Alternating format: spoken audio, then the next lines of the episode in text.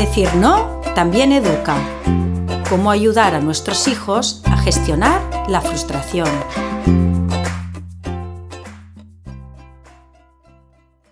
Como padres, el cariño, la paciencia y la comprensión no están reñidas con la fortaleza para no ceder.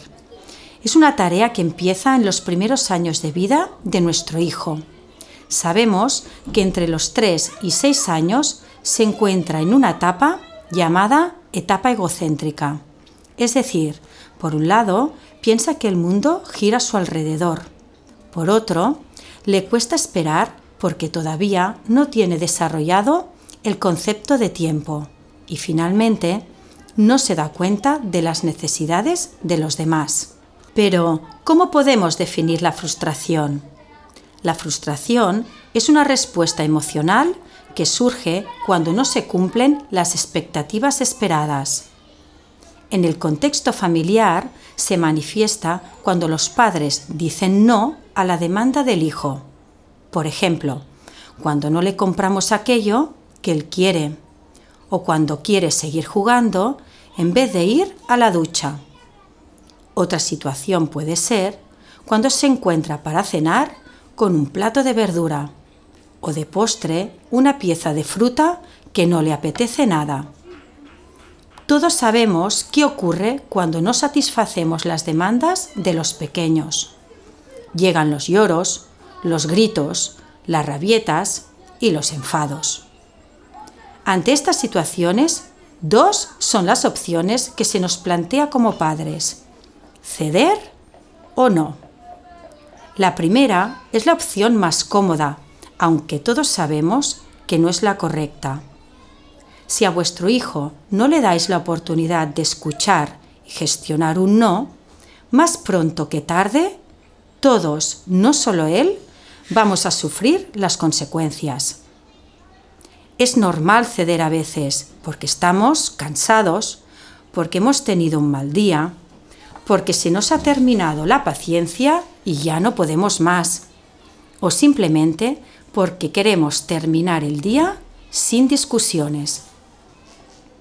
Pero, ¿cuál es el mensaje que le estamos dando? Pues que puede conseguir aquello que desea sin esperar, es decir, de manera inmediata y sin importar las formas. Los peques que nos observan continuamente se están dando cuenta que en el momento que llevan al límite a papá o a mamá, estos acaban cediendo y él acaba consiguiendo lo que quería. Pues ya lo tienen, han encontrado nuestro punto débil. A grandes rasgos, un niño que no está acostumbrado al no y como consecuencia a gestionar la frustración, muestra el siguiente perfil. Nos encontramos delante de un niño exigente, demandante, que todo lo quiere y lo quiere ya. Frente a la espera o postergación, suele presentar pataletas y llanto fácil. Le cuesta, pues, manejar sus emociones. Es un niño impaciente e impulsivo, que busca satisfacer constantemente sus necesidades de forma inmediata. Le cuesta diferenciar lo que es pues un capricho de una necesidad. Es un niño que tiene poca capacidad de esfuerzo, abandonando con frecuencia la tarea que le cuesta. En fin, es un niño poco flexible, que le cuesta adaptarse a situaciones nuevas o que no son como él esperaba. Decir no a los hijos no es tarea fácil sabemos que implica grandes dosis de paciencia y autocontrol por parte de los padres. Vamos pues con tres orientaciones que nos van a ayudar. Primero de todo, debemos tener claro el objetivo de decirle no. Y le decimos que no porque consideramos que en aquel momento es lo mejor para él. Además, por otro lado, le estamos enseñando que aprenda el autocontrol y la formación de la voluntad, ayudándole a que sepa gestionar la espera o la aceptación. En segundo lugar, tenemos que ser firmes. No tengáis miedo a la confrontación con vuestro hijo. Es un momento para reflexionar con él del porqué de aquel no. Si en aquel momento nos sentimos desbordados, mejor esperar hacerlo más tarde, cuando haya pasado un ratito y estemos todos más calmados. Un buen momento es aprovechar después del baño o antes de acostarlo para ayudarle a reflexionar y entender por qué le hemos dicho que no a su demanda. Y en tercer lugar, tenéis que mantener la calma y el autocontrol por vuestra parte. Es importante no alterarnos emocionalmente. Muchas veces, la pataleta, los gritos o el llanto es un recurso que está utilizando para probar hasta dónde puede llegar. Si percibe que con ello acabáis cediendo, aprenderá que tiene el poder necesario para poneros nerviosos y finalmente salirse con la suya. Hemos visto hasta ahora la importancia de decir a veces que no a nuestros hijos, pero no olvidemos acompañar este no de una breve explicación o reflexión. Esto le ayudará a entender y a comprender mejor por qué le hemos dado esta respuesta. Pero ¿qué pautas podemos seguir los padres para ayudar a los hijos a gestionar la frustración? Primera pauta. Dar ejemplo a nuestros hijos. Es decir, si mantenemos una actitud positiva ante situaciones adversas, le estamos transmitiendo cómo hay que afrontar los problemas. Segunda pauta. Ofrezcamos a los hijos a tener oportunidades para que haga solito las cosas.